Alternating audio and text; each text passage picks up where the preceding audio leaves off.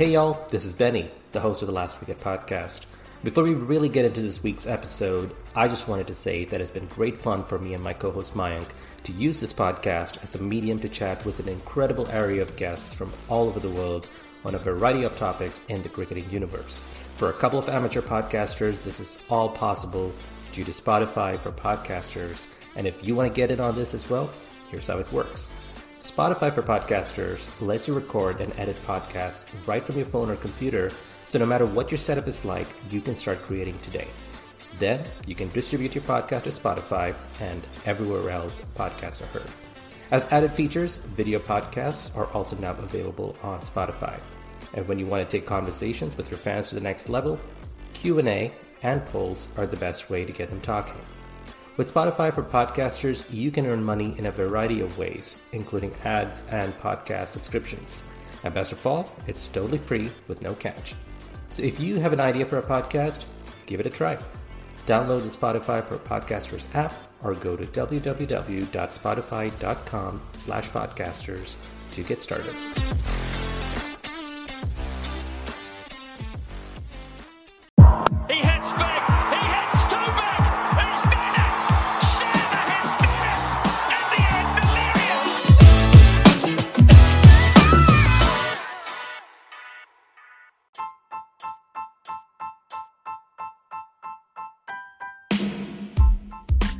Hello and welcome to The Last Wicket, a cricket podcast that, much like one day international cricket, just refuses to die out. I'm your host, Benny, and thank you for tuning in. This week, my fellow host, Mayank, got to chat with Prakash Wakankar, broadcaster for BBC TMS, ABC, and AIR. Prakash and Mayank share their thoughts on the raging debate over the future of cricket as we know it as they discuss the sustainability of specialist teams for multiple formats, the resulting impact on quality of the cricket itself, the future of ODIs, feasibility of a franchise based test league, and much, much more. Stay tuned for a fascinating discussion on the game between two passionate cricket fans. Well, Prakash, thank you so much for joining us. How are you doing today? Very good, thank you, and thank you for having me. Absolutely, our pleasure, and you're welcome to the last wicket. Uh, we're excited to talk today about just the amount of cricket that international teams are playing, um, and with recent announcements that we've seen from Ben Stokes, Trent Boult, um, just where the future of cricket is headed. So let me start with um, a stat. Uh, in 1991, England played nine tests and eight ODIs. In 2021, They've played 15 tests, 9 ODIs, and 17 T20s. India have had, you know, in the last 18 months, a couple of occasions where they've had two 11s playing, one getting ready for a test match or playing a test match, the other playing um, one of one day series or test series. So while it may not be true for women's cricket or for associate teams, but the top four to six teams definitely are playing a lot of cricket. Um, it I, I don't think it's sustainable but i wanted to get your thoughts. Do you think this is something that can be done and maybe should we just get used to second 11s playing all the time? Well you know like uh, I, have always maintained Mayank, that uh, cricket in many ways is a, a, sort of a it mirrors life in many many ways. Um, and by life i'm taking a very broad uh, perspective on it things do move at a certain pace. Sometimes you have a, a sudden flurry of activity in life, and sometimes things are very, very slow.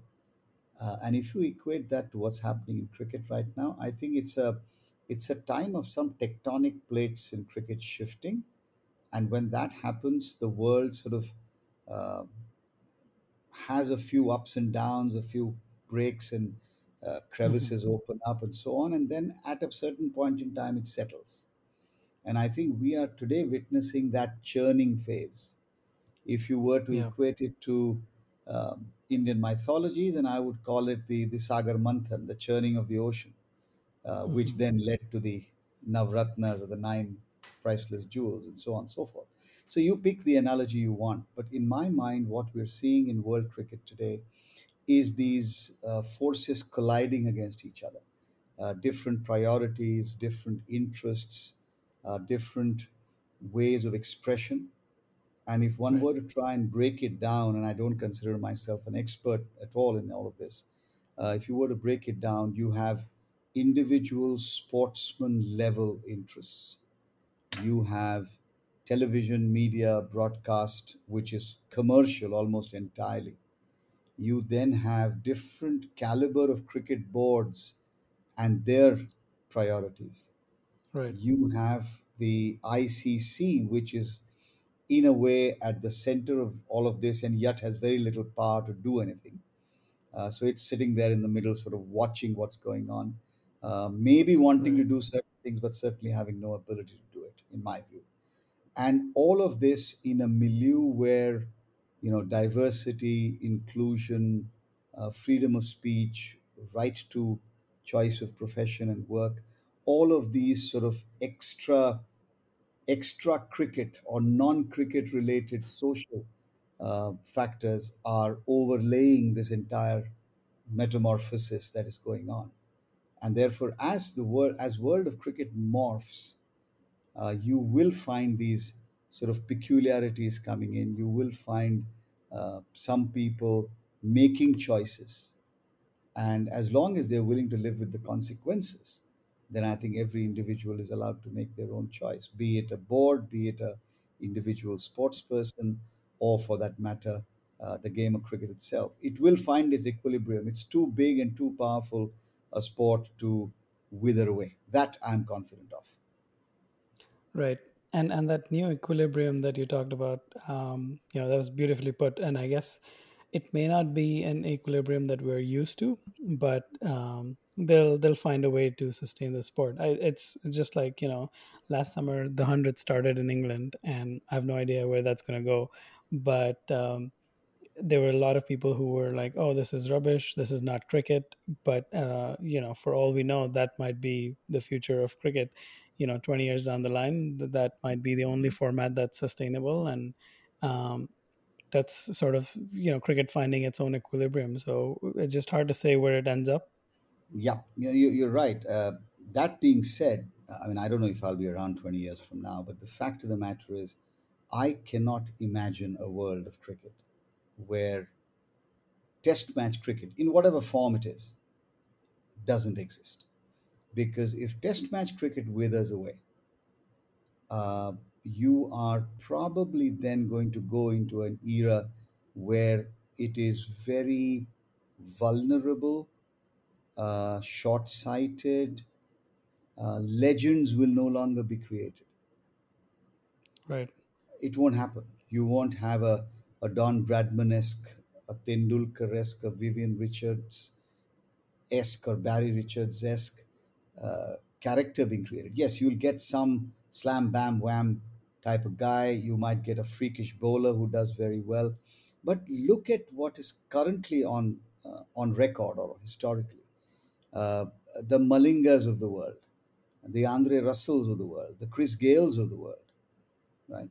Uh, the the Shikhar Dhawans, the Virat Kohlis, uh, the the Kane Williamsons, and the and the Trent hmm Boults have all earned their stripes and made their real name wearing white clothing, Right. and then have gone on to dominate. Now there's a whole new breed, right? uh, the Stubbses of the world and the and the you know all the youngsters coming through the Phil Salts of the world and the Tewatias and so on and so forth. These guys are products of a of this sort of fast-paced, short format cricket. Uh, and yet, if you look at countries like India and to a lesser extent England and maybe a little bit of Australia, a lot of these youngsters have actually come through great cricket, come through first-class cricket and that's why they're able to adapt. So I think the fundamentals of having a cricketing infrastructure, the fundamentals of grooming cricketers through uh, for the established cricket paying nations is not going to change, in my opinion. Yes, from a popularizing the sport, from spreading cricket around the world, and to bring more people in I think it's definitely the right way because you are going to have to find the, the shorter, more attractive formats to bring people who don't know cricket into the family, so, so to speak. And I personally believe that what will emerge, man, is some kind of an equilibrium which at one level might be akin to football. Uh, but at the same time, you will probably start seeing that the newer emerging nations, associate countries, they will continue to play a lot more short form cricket. Players and talent from there will start forming itself into uh, some kind of clubs or entities or franchises, or they hmm will become parts of uh, established franchises to be able to play. They will start rubbing shoulders with the more established names, if you will. Those skills will percolate back, and that will build this this new edifice of cricket. At least that is my honest hope. Right. And and since you say that, do you think the idea of um, a franchise-based test league, um, th- how does that sound to you? I don't know what a franchise-based test league really means. I know it's been bandied about a lot. Uh, hmm how do you replace a national flag and the pride for playing for a nation or for a region like the West Indies have for so many Right. decades? How do you replace that with a franchise name? I mean, can it be Northern Superchargers and they represent England? I'm not sure. You, I'm not sure that franchise investors are necessarily the people who want to do a four day or five day test test series or test match.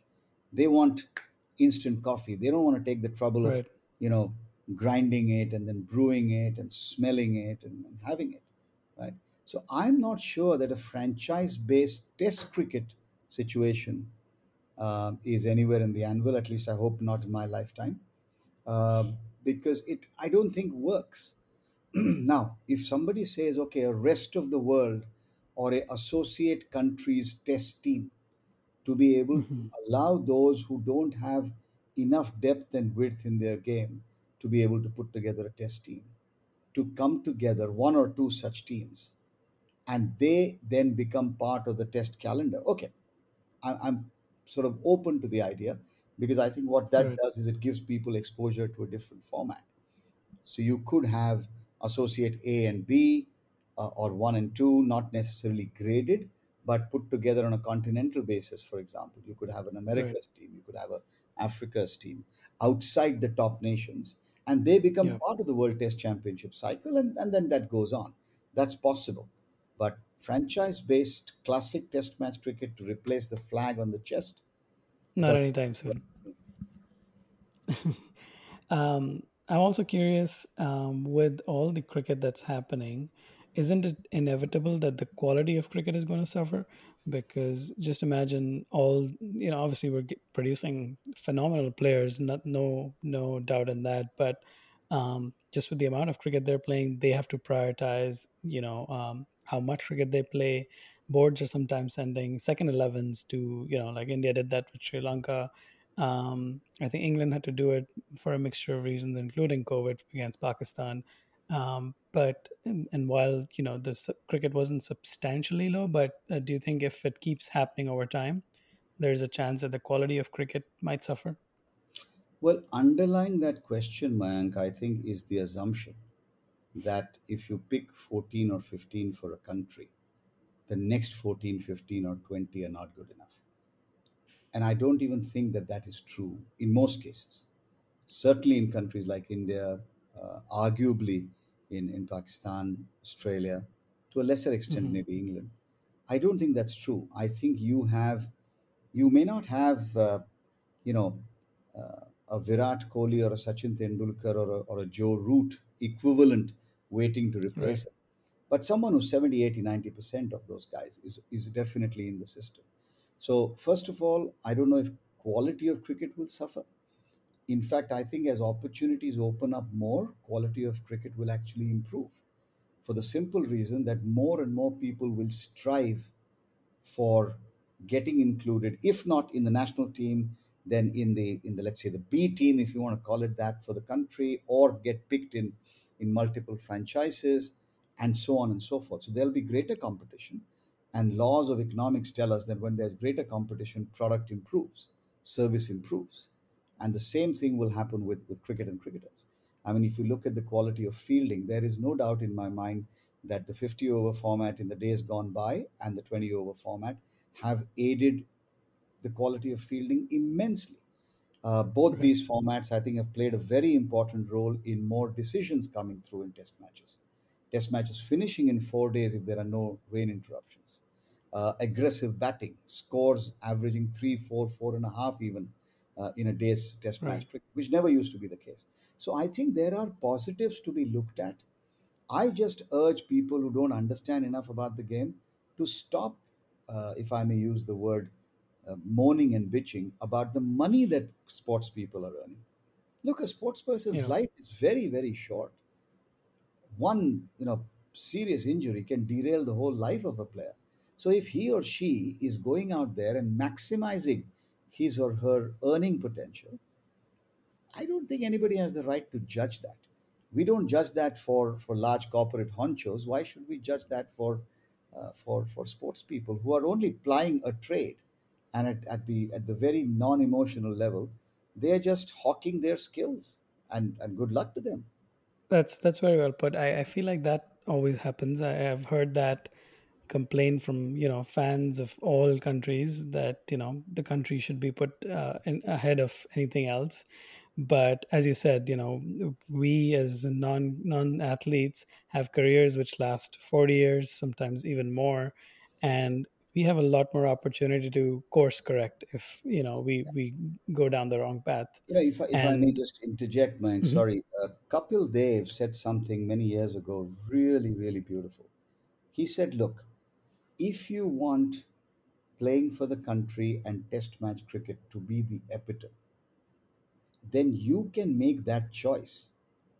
But the reward and recognition that has to come has to be in the currency that the modern day player values. And if that is dollars, rupees, cents, pesos, whatever it is, euros, right, then that's what it's got to be. So you've got to then be able to reward a Cheteshwar Pujara for playing only Test cricket, equal to or greater than somebody who is playing predominantly short format cricket. If you can do that, right, then you have a right. It's like Singapore years ago when Lee Kuan Yew decided what his government and civil servants were going to be like. He said we must hire the absolute best from the private sector, pay them more than the private sector, so we as the government of Singapore become an employer of choice. And I'm happy to compete with the Coca-Colas and the Microsofts and whichever corporations of the world to get the best talent. Put your money where your mouth is and then demand that. That's that's very well put because at the end of the day, the economics really help solve these things. Um, you know, you you can try to promote and talk up Test cricket as much as you like, but if you're not pl- paying your players well, which is you know true for a lot of these countries, then rightly they won't be motivated. And I, I feel like Quinton de Kock is one of those cases where he quit Test cricket just because I guess one pay was probably one issue, but in general his his equation with the board wasn't great. And combination of those factors led to him saying well i'm i'm good playing just limited overs cricket. So um, it, it definitely uh, is a huge um, motivation for these players and and rightly so. I mean why wouldn't it be? Um, as we were saying they have a you know most athletes have a 10 year career as compared to 40 years for others um, and they have to find ways to support themselves based on those 10 years so them making a financial choice is um, totally understandable Completely.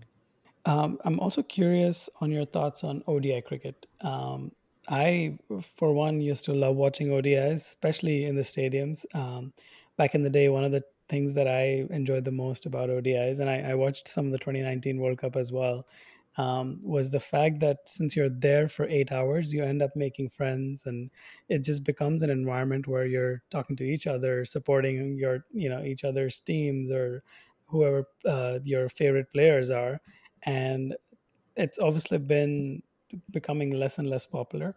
Um, test cricket, uh, whether it's a combination of the quality of players, whether it's pitches being more conducive in the last few years, has become very interesting and luckily has not, you know, the interest in that has not wavered too much. But um, what are your thoughts about the future of the ODI format, which, even though they tried the Super League, um, you know, it hasn't been able to catch up as much. And we've even heard players such as Moeen Ali and, and say that you know the future of ODIs is a little uncertain. Well, I think there is merit in what uh, people like Moeen or uh, Ash have said. The the fact of the matter, Mayank, is in life, um you only value something when either you lose it or you are able to taste something which is different. So, as the shorter format of the game has progressed uh, and the excitement around it, the ability to attract uh, a, a newer audience, if you will, has grown, I think there has been there is the inevitable comparison, right? Uh, the middle overs in, in ODI cricket are the ones which are boring. That's what one of the most common criticisms of Test of, of Yep. ODI cricket is, and and that is true. Boring, but in comparison to what? Uh, boring in comparison to the shorter format, the white twenty over format or whatever the hundred format or whatever it is, Um but not necessarily boring in comparison to the old Test match format the new test match Mhm. format, and I mean by format, I mean the way players are playing, what you talked about, the aggressiveness, the action, the, the pace at which the game is moving, etc. That is, uh, in some ways, akin because there isn't a premium on taking wickets in those middle overs. Somehow, there is a premium on containment and it's almost like you play that game in a first 10 over span the final 10 over span and the middle is really where you say okay these these you know these three courses are necessary to get the degree but it's really the first 10 and the last 10 which make the game right um, it's the way some people approach it i think it is a question of deciding where and how you want to play that game. If you look at it again from a global perspective, for cricket to evolve on the assumption that Test match cricket is the ultimate, that's an underlying assumption for me. If that changes, Mhm. everything changes.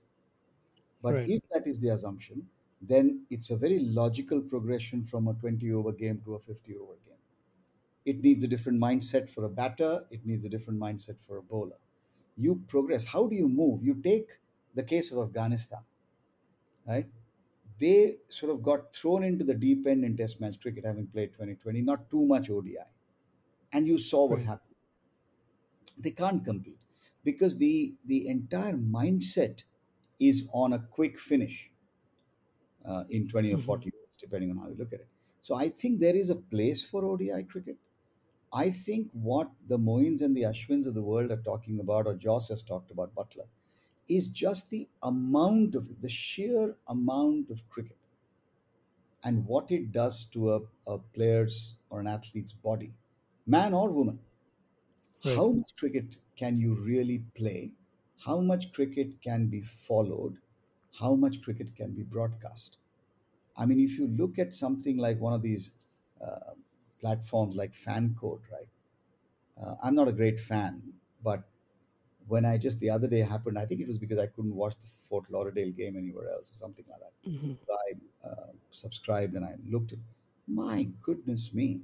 From something like a domestic T20 league in Pondicherry in on the coast of India to India playing West Indies in in the US and everything in between, they had Phew. I mean, I think people will become television or media zombies if they have to follow all of the stuff that's going on. And this is from a spectator point of view, where you're not sweating, you're not feeling a muscle, you're not exerting. Even that you can't do. So, how can players participate? I think Buttler put it beautifully when he said, We're not cars that you keep stuffing fuel in them and they'll keep running. Even those need to go down for maintenance. Right? So I think the issue really is about a mix of how much, what kind, and how often is the same body going to be put through uh, the, the amount of cricket that's being played. And yet you have countries and teams which don't have enough cricket. So that's Right. there too. Women don't get to play enough cricket, let's be honest. and and same as with you know all these associate nations you know outside of the top eight which uh, definitely don't get enough cricket um, so i guess what what would your suggestion be with regards to odi cricket is there maybe a need to shift focus in a way that you know we sort of balance and have associates play more, and then obviously we'll have um, you know the World Cups every four years, which will still be uh, a key event, and that way all teams Yeah, get but involved. but you see, Mank, if you're going to have a World Cup, then you've got to continue playing the format. It can't be limited only to associates. right? I mean, hmm imagine having the FIFA World Cup and saying uh, no one's going to play football for 90 minutes anymore. How will you do that? right? There, the, the format there, and Ravi Shastri has talked about this quite a lot. So, if T20 is the true global version of it, and so it's your, you know, box wine, for lack of a better description, right? And your absolute vintage is Test match cricket, then there is something in the middle. Either you discard it totally and you say it's done, we're finished, we're over, we're going to play it only at the under 19 level we're going to only going to play it at the 25 year and below level as a as a sort of Step up. Yeah. precursor to playing the four day game or test match cricket and you classify it that way and you can by all means have a world cup of under 19 and under 25 whatever you want to do uh, to keep that format alive. And in that you hmm can bring in a sort of a, a team that's made up of associate countries picked by the icc or by a panel which allows those sports people to come out men and women both to come out in their own formats and actually improve and take a step forward in the evolution of cricket. And then the so-called seniors if you will uh, are actually playing the, the T20 format and Test match cricket. And T20, I think, is sooner or later going to be the first that's going to go all franchise. I feel that national bilateral T20 has very, very little meaning now. I honestly feel that. I mean, there is, because there's a World Cup, it's the same logic for that Yeah. bilateral piece to continue. You remember back in the day, Australia, I think, were the leaders in this when they used to have the, I think it used to be the Benson and Hedges to begin with, and then the uh, some bank, I think Commonwealth Bank or something. CB CB series. Yep. tri tri nation ODI Yep. series, right? hmm And what was the purpose of that? It was the purpose often was to be able to bring in a third country, which may not be at the at the top uh, in those days. So you could have a Sri Lanka, you could have a Bangladesh. No disrespect to those nations, but hmm relative standard. And then you'd have an England or an India or, or a New Zealand and make up that tri nation, which would just give a, a different uh, exposure, right? Yeah. Um, so I think these things will have to evolve, but at the center of all of it, you need a solid central governing body. We can con- say what we want about FIFA, uh, all the issues around it. I'm not going to go into them, but the fact that FIFA does have a very, very significant control over how the game of football is played is very important. I don't know if the ICC does. And I don't know what the answer to it is. The answer really lies in India, Australia, and England uh, putting their heads together and thinking a little bit beyond their own uh, personal, when I say personal, I mean board level or even national interest Right. and looking beyond, right? I equate that in a very, it's a, it's a stretch and I'm really pushing the envelope here, but it's a bit like climate change do we want to acknowledge that there is a future problem coming up for cricket? And if there is, then the big boys, India, Australia, England, have to, along with the, the middle boys and girls, take the rest of the 180 or whatever number of associate nations and create a formula and find a way to keep the game growing healthy and, and keep it moving everywhere in the world. Otherwise, it will no longer be what we know it to be.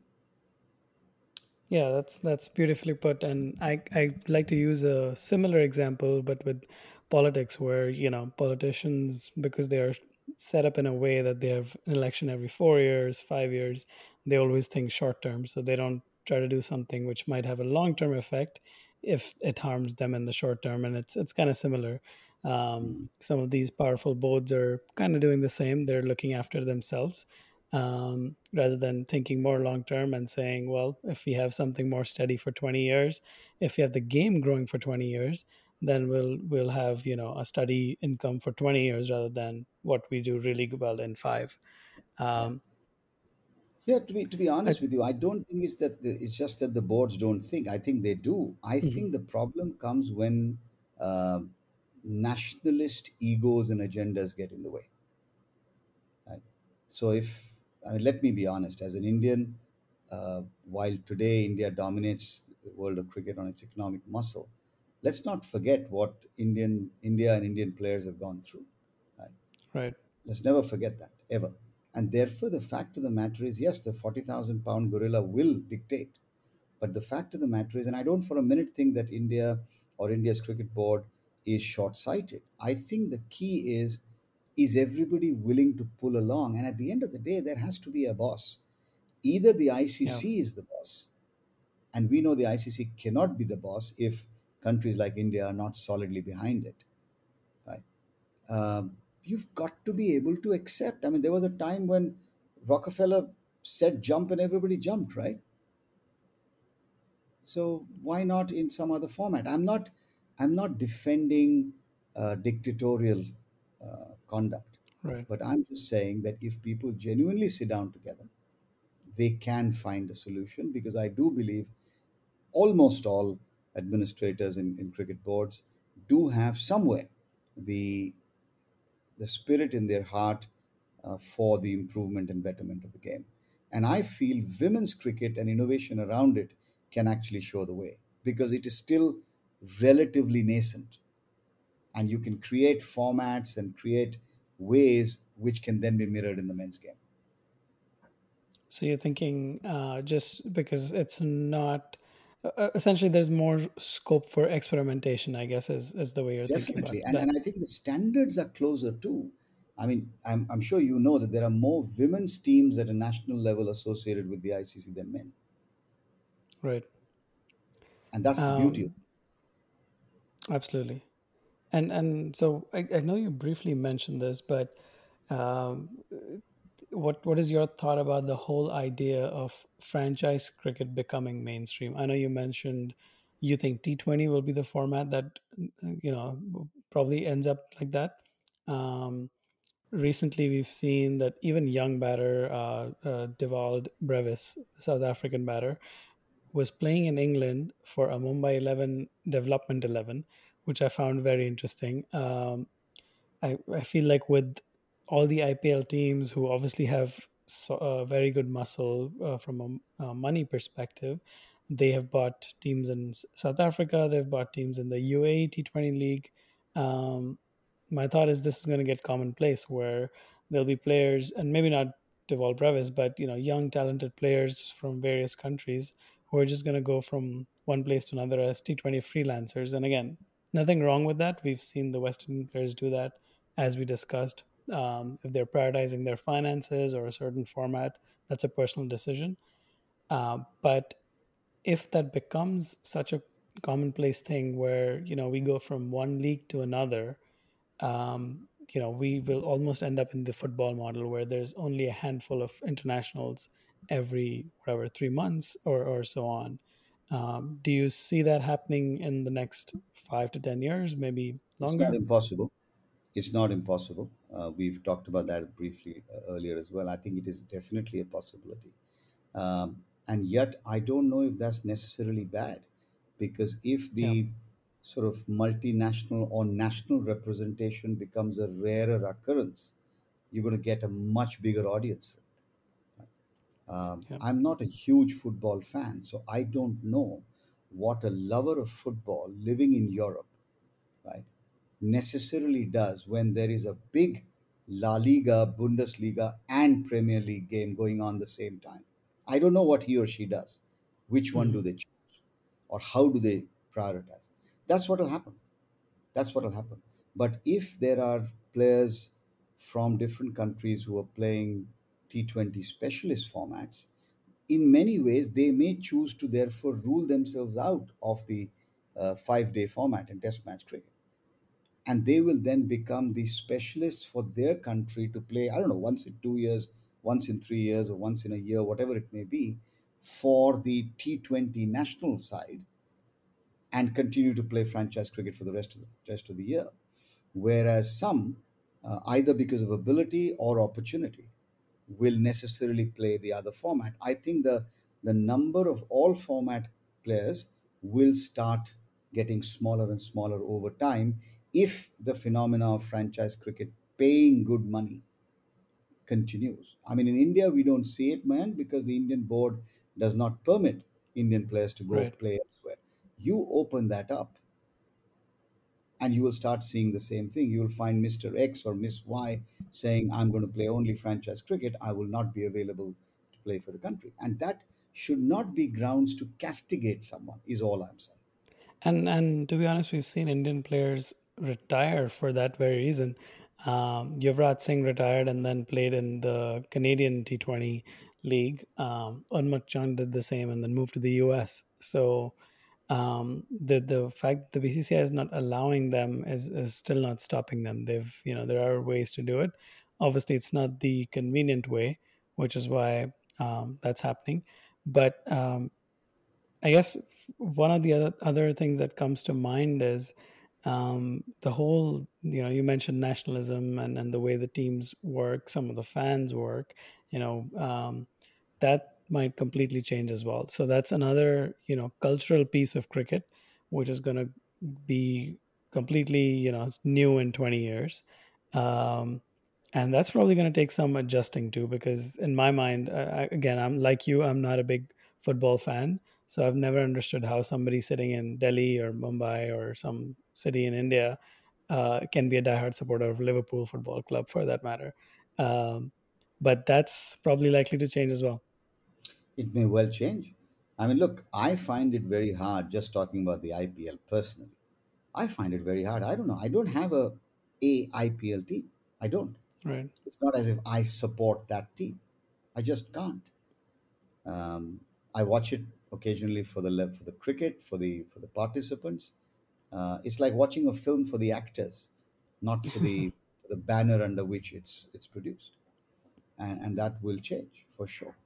Um, and and fans around the world will make that choice, uh, just as we've seen it happen in so many other endeavors, be it be it politics, be it sport, be it whatever. Which is why you see the the joy with which something like the Commonwealth Games uh, cricket tournament for women getting played.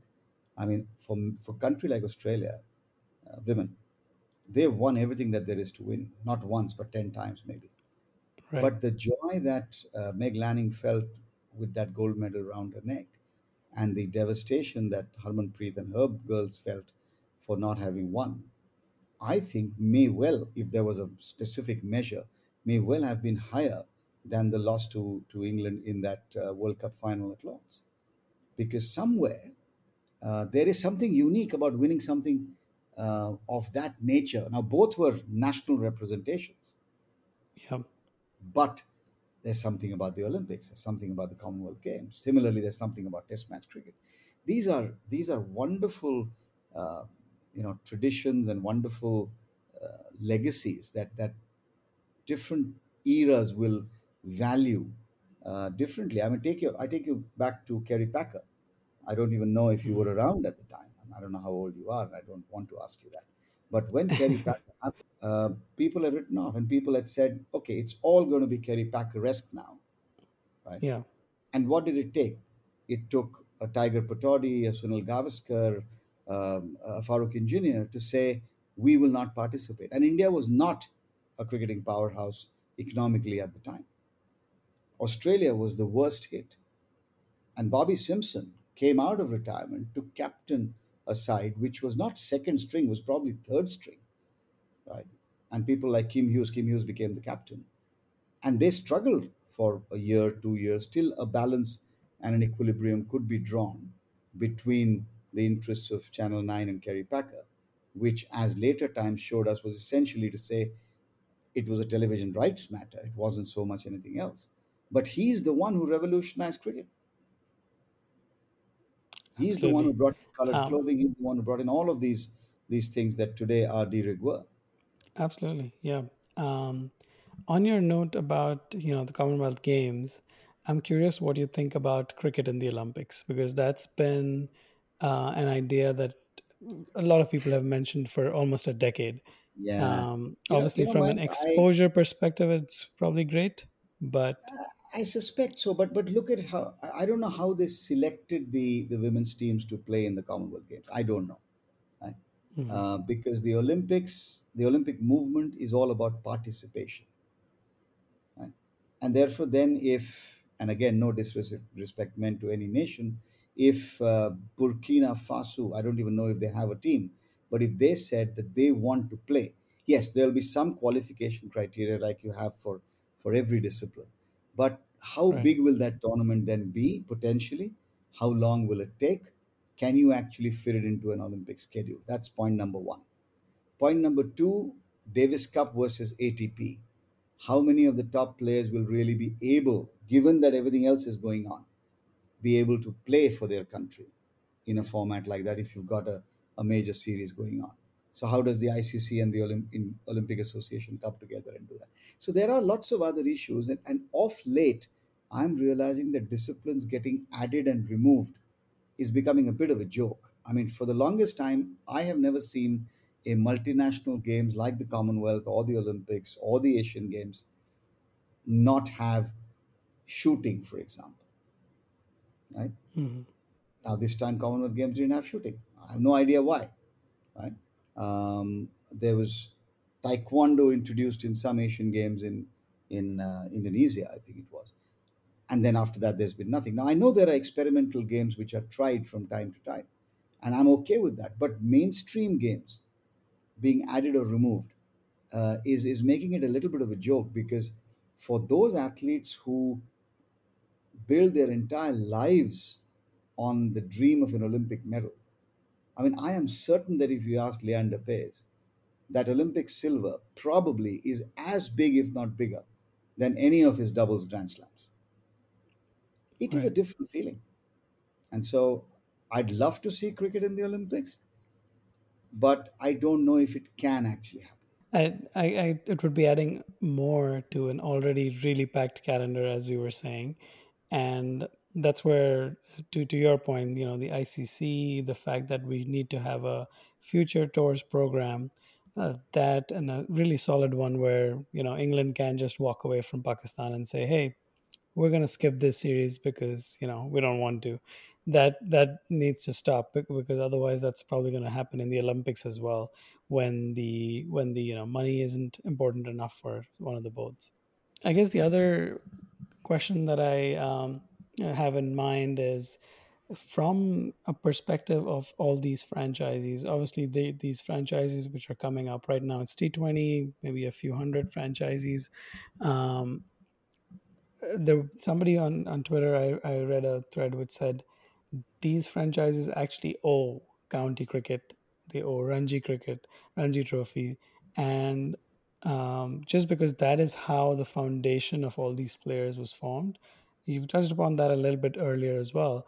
Uh, but what are your thoughts about that? If we have some sort of a system where that domestic leagues are getting supported, whether it's financially, also in terms of partnerships for player development, um, maybe that might be a viable way of sustaining you know multiple formats having a wide range of you know cricketers who play across formats or you know they could be specialists as well but just having that sort of communication and support system um, that could be critical going forward Well, in a way, that happens already. I mean, if you look at boards like the BCCI, which is maybe not such a great example, only because it has such disproportionate uh, wealth to be able to distribute around the country. But uh, I- I'm certain the ECB uh, gives money to all its uh, county championship uh, counties, rather. Uh, the Australian Cricket Board, CA, does that for its uh, first class cricket infrastructure as well. Now, I think if I got your question right, your question is can there be a pool of money from within the IPL uh, because it is drawing on a talent that is uh, developed, shall we say, or honed in in state uh, or or right districts or whatever. I'll ask you a counter question. Um, does Coca-Cola pay Harvard Business School for putting probably out not right right candidates? Certainly not.